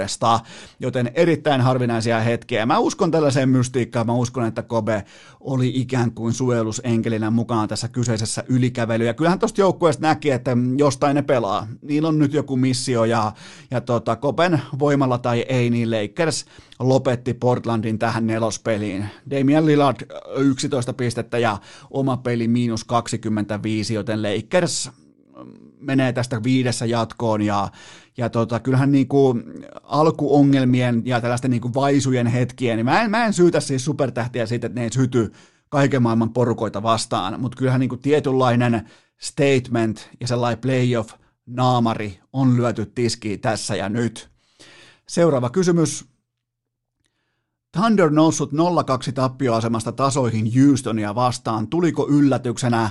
No ei, koska mä oon seurannut James Hardenin teutarointia alkaen päivästä yksi silloin, kun hän tuli aikoinaan pienestä kollegesta NBAhan. Tämä on siis ihan sama kuin PSGn kanssa, että kun maltat vaan, istut rauhassa, pidät suus kiinni, niin jossain vaiheessa James Hardenin johtama joukkue tekee sen ihan itse itselleen. Houston nelospeliin viimeiset 26 kolkkia, niin laittoi viisi kappaletta niitä sisään, ja sehän on siis ihan Eno Eskon numeroita. Se on, se on suurin piirtein, jos mä heittäisin Lauri Markkasta vastaan 26 kolkkia, niin mä heittäisin niistä viisi sisään. Joten tota, ja ne pysty laittaa kuitenkin pallon ilmaa kaukaa tuommoisen 58 kertaa tota ottelua kohde, tai tuossa ottelussa, joten tota, kyllä siellä ennätyksiä tehdään, ja neljäs jakso, 23 pinnaa kolkit ruukkuun ja just on kuitenkin vielä jakso luottaa. Ja mä tykkään tavallaan sitä, että ne pitää kiinni omista aseistaan, mutta ne kuitenkin vielä neljännellä jaksolla heitti 18 kolkkia, ne ei osunut yhtään mihinkään ja Thunder puolestaan nakkas vaan kuusi isoa palloa ilmaan ja lähti rakentamaan sitä grindin kautta sitä ensin nousua ja sen jälkeen ohimenoa ja näin ne ei se, ei se vaadi yhden James Hardenin ja yhden Houston Rocketsin, että pystyy puhaltaa tällaisia 13 pinnan ja voitto odottamaltaan 94 prosentin tilanteita hukkaan. Siis ihan niin kuin kevät playoff-sarja, playoff-ottelusarja toisensa jälkeen. Ei tämä ole mitään sattumaa tai tämä ei ole mitään niin kuin yksittäinen outlieri jossain, koska tätä on tapahtunut koko James Hardenin ura. Mennään seuraavaan kysymykseen.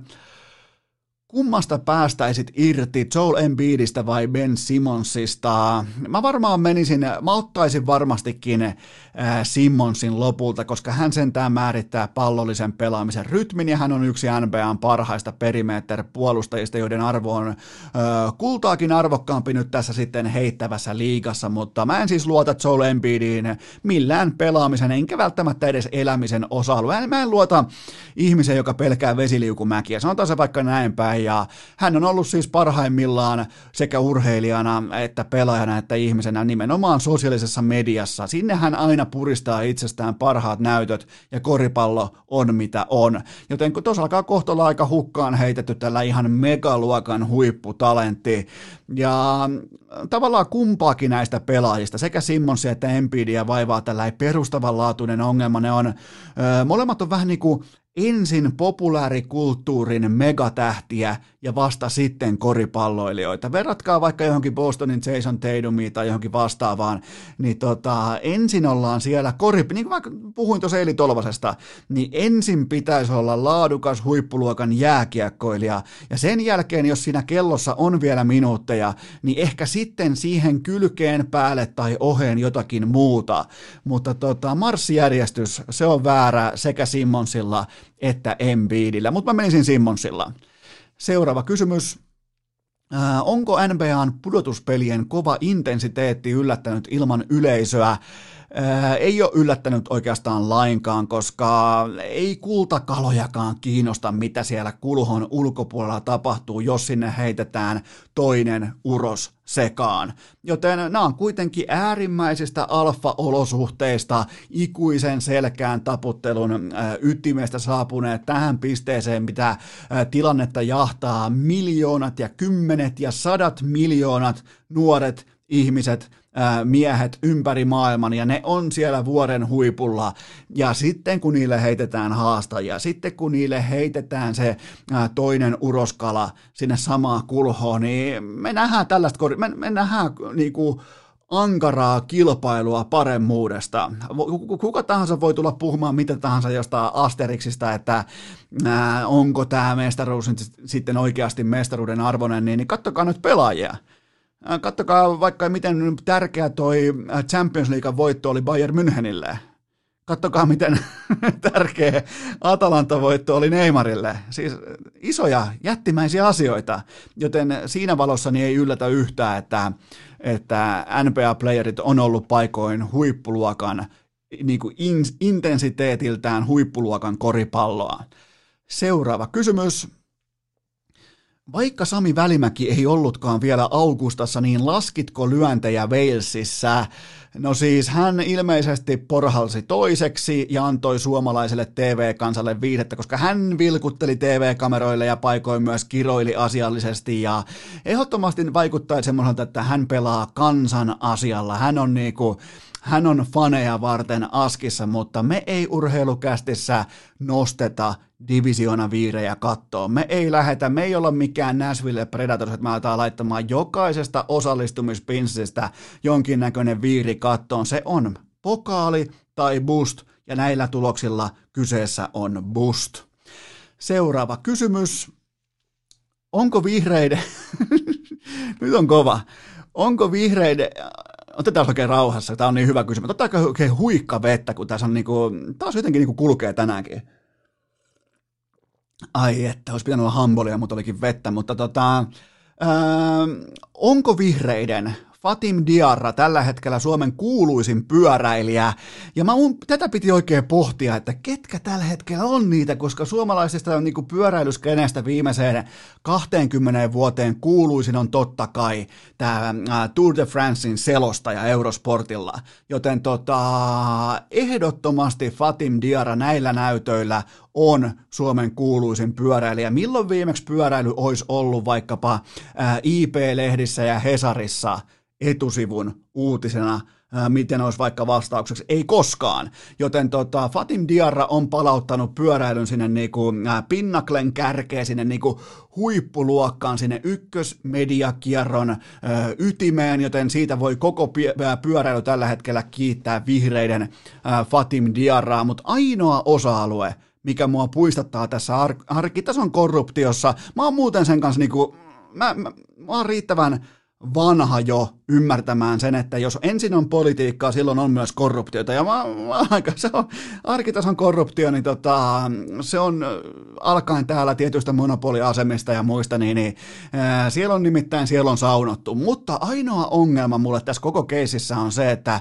minkä takia poliitikko ottaa noin keskinkertaisen, jopa surkean pyörän vastaan. Miksi ei ottanut vaikka suoraan jotain Mondrakerin, Crafty Carboni, RR, OVH 13 799 euroa. Minkä takia se tyytyi johonkin äh, poliitikkona? Minkä takia se otti jonkun sysipaskan helkaman sähköpyörän, kun se olisi saanut sinne vaan Montrakerin kunnon tällaista sähköavusteista, jos se pitää olla sähköpyörä, niin toi, kyllä toi Crafty Carboni RR siihen kylmästi melkein 14 tonnia, niin kyllä muuten alkaa olemaan puoluekokouksessa kiire, kun Fatim Diarra tulee Mondrakerilla suoraan kokoussaliin ja niin kuin vaan kylmästi omistaa koko tilanteen, mutta Joo, se palautti sitten kertalaakista.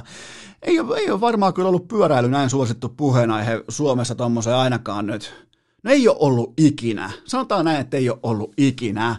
Seuraava kysymys. Tätä onkin sanottu viikon verran jo pohtia, mutta tota, nyt mulla on vihdoin tähän myös vastaus meneekö Juha Puhtimäki Tampereelle? Ja, ja tota, tätä on tullut paljon, varmaan niin heitetään, että on tullut 50 kertaa tämä kysymys mun inboxiin. Ja ö, enäähän meidän oleellista on aina määrittely. Meidän pitää ensin määritellä rooli.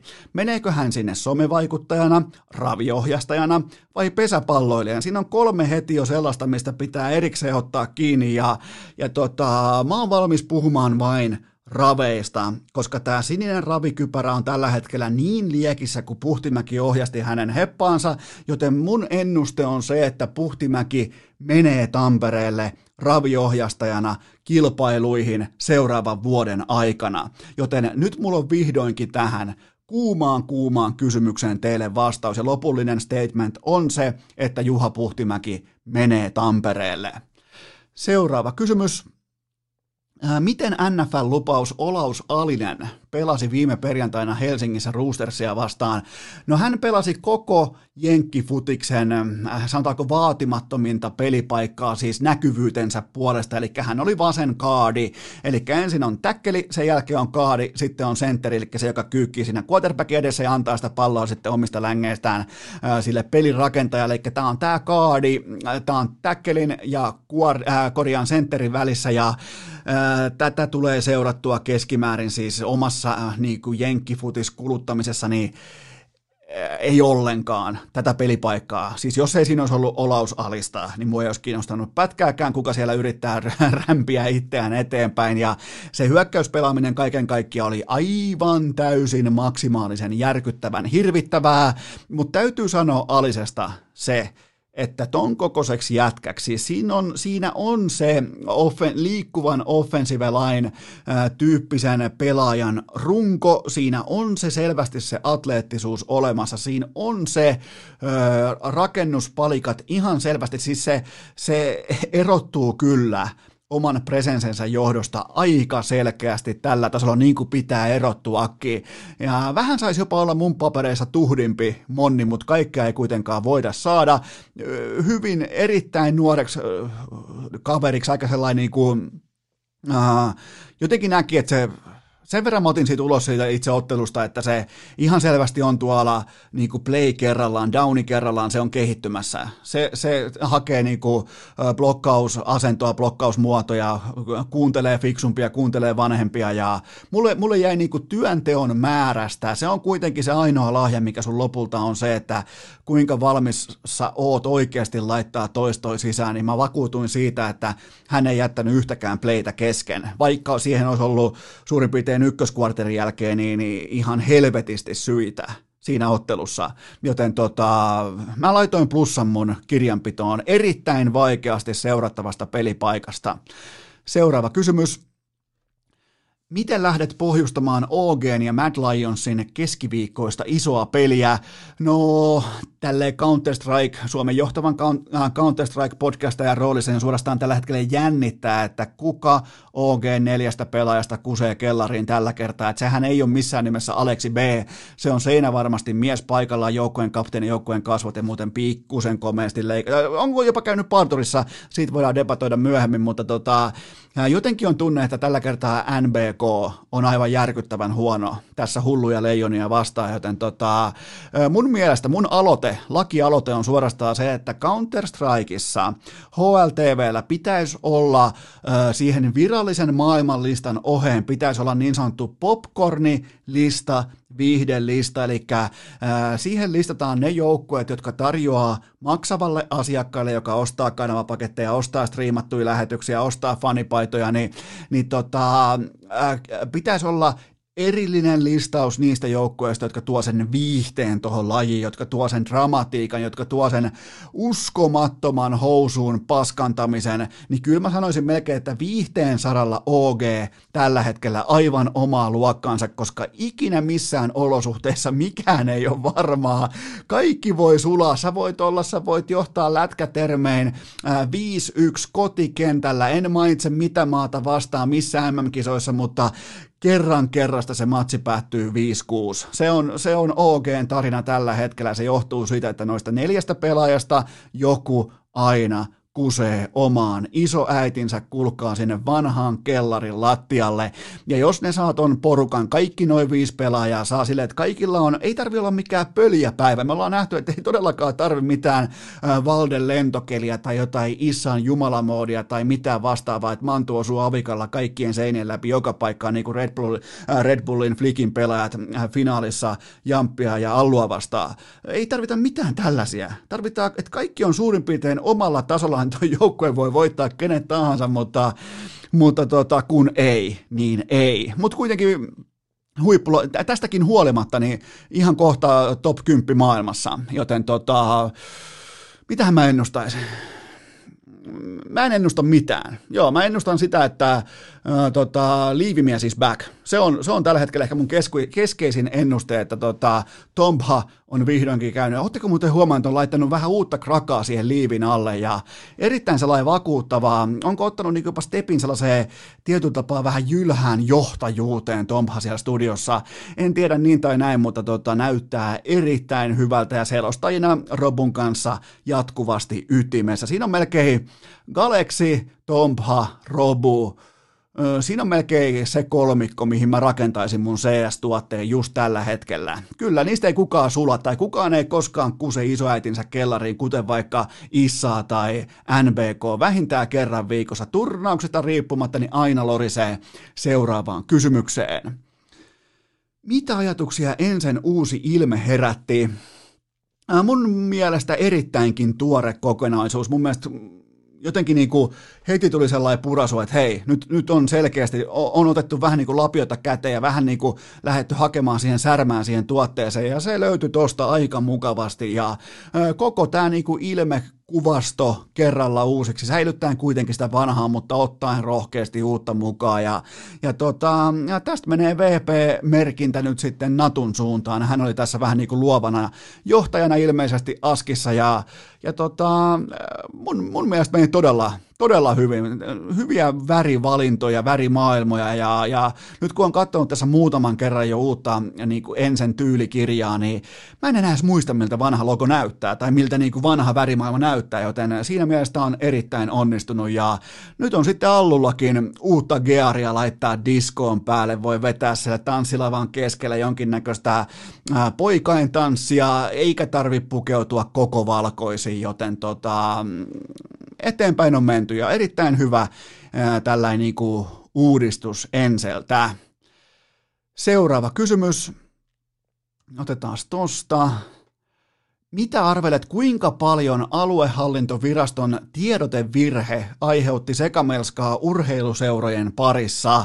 Niin siis se 50 hengen, joka nyt olikin sitten nolla virhe, se piti olla 500, 500 henkeä, se oli se eka tiedote oli siis 50 henkeä, että siinä menee yläraja, ja sehän siis on yhtä kuin kuolin isku koko suomalaiselle ammattilais- ja puoliammattilaisurheilulle, joten mä voin vaan kuvitella tapahtumajärjestäjät, artistit, ää, esiintyvät taiteilijat, urheiluseurat. Mä voin kuvitella, minkälainen tunteiden vuoristorata tämä kaikki oli, kun sieltä tuli se uusi tiedote, että, että tota, tai niinku iskettiin jotain uutta pöytään. Ja nykypäivänä medioilla on niin helvetinmoinen kiire. Mä siis, mä updateasin itselleni, miettikää vielä Yle joutuu lähtemään tähän kilpajuoksuun mukaan, että ensin toimittaja ampuu pelkän otsikon – ulos, että voittaa tietyt vaikkapa amparit.comin uutisjärjestyksen ja voittaa niinku tämän niinku ensimmäisen jaon, että ollaan ensimmäisenä pelikentällä.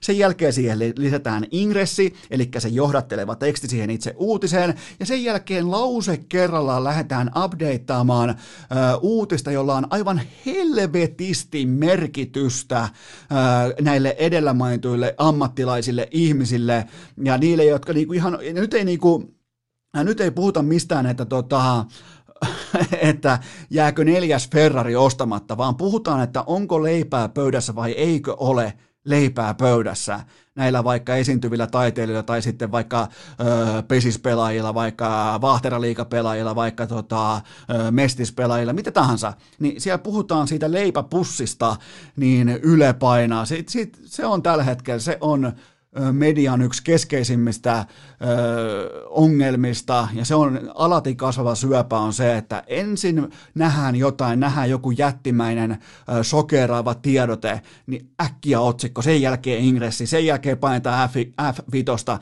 sen jälkeen laitetaan siihen ekalause, tokalause, ihan kun nämä täyttäisi jotain saatanan seiskan uutista siitä, että Maisatorppa on tai ei ole mukana jossain vitun maajussin, maajussille morsian tai mi, missä tahansa saatanan farmariohjelmassa, joten tota, mut joo, oli varmaan, otan, oli siis varmaan aivan järkyttävä hetki urheiluseuroille, tämä 50 hengen pieni näppäilyvirhe, ja äh, tässä saatiin myös niin kuin oleellinen kuva siitä, että miten tällainen vanhan liiton byrokratia tai virasto toimii. Sehän toimii sitä, että vetää oman ainoan duuninsa aivan pitkin persettä aivan päin helvettiä.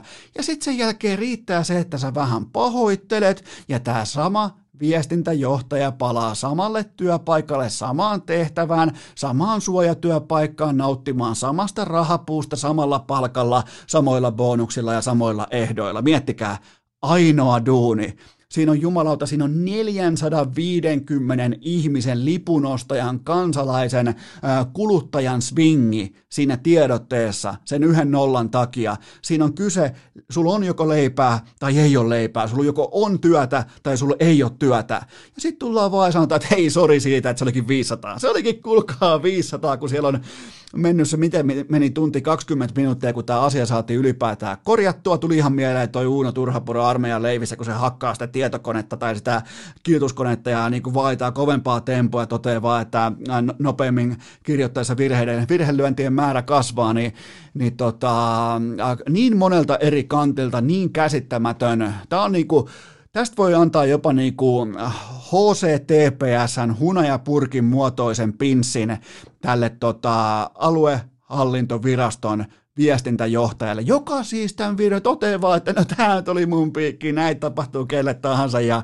ää, siinä tunti 20 minuutin aikana varmaan montahan konkurssihakemusta kerättiin kirjaamaan valmiiksi. Montahan, montahan äh, kyynel vuono puhelua jouduttiin soittamaan työntekijöille, että hei, meillä ei ole töitä kohtaa. Ja sitten se tulee takaisin se sama ja toteaa, että ei katso mitään, kun se olikin se 500, että ei muuta kuin samaan suojatyöpaikkaan huomenakin ja sama rolli, sama rahapuu, samat ehdot, kiskis jatketaan. Otetaan vielä seuraava viimeinen kysymys. Ah, tämä onkin muuten tällä asia, mitä on toivottu, joten mä oon poiminut teiltä yhden tänne ihan erikseen urheilukästin häntään. Öö, kysymys kuului näin, että milloin urheilukästin huippusuosittu vitsinurkkaus tekee paluun, ja se tekee paluun tässä ja nyt, koska yksi teistä kummikuuntelijoista lähetti todella nohevan ää, vitsin tyngän inboxiin, ja se kuuluu näin. Millä nimellä kutsutaan viritettyä amiskorollaa, joka jättää kuitenkin lähtöviivalla nollat tauluun. No, sitä kutsutaan tietenkin nimellä Wunder Innanen. No niin, loppuviikosta jatkuu.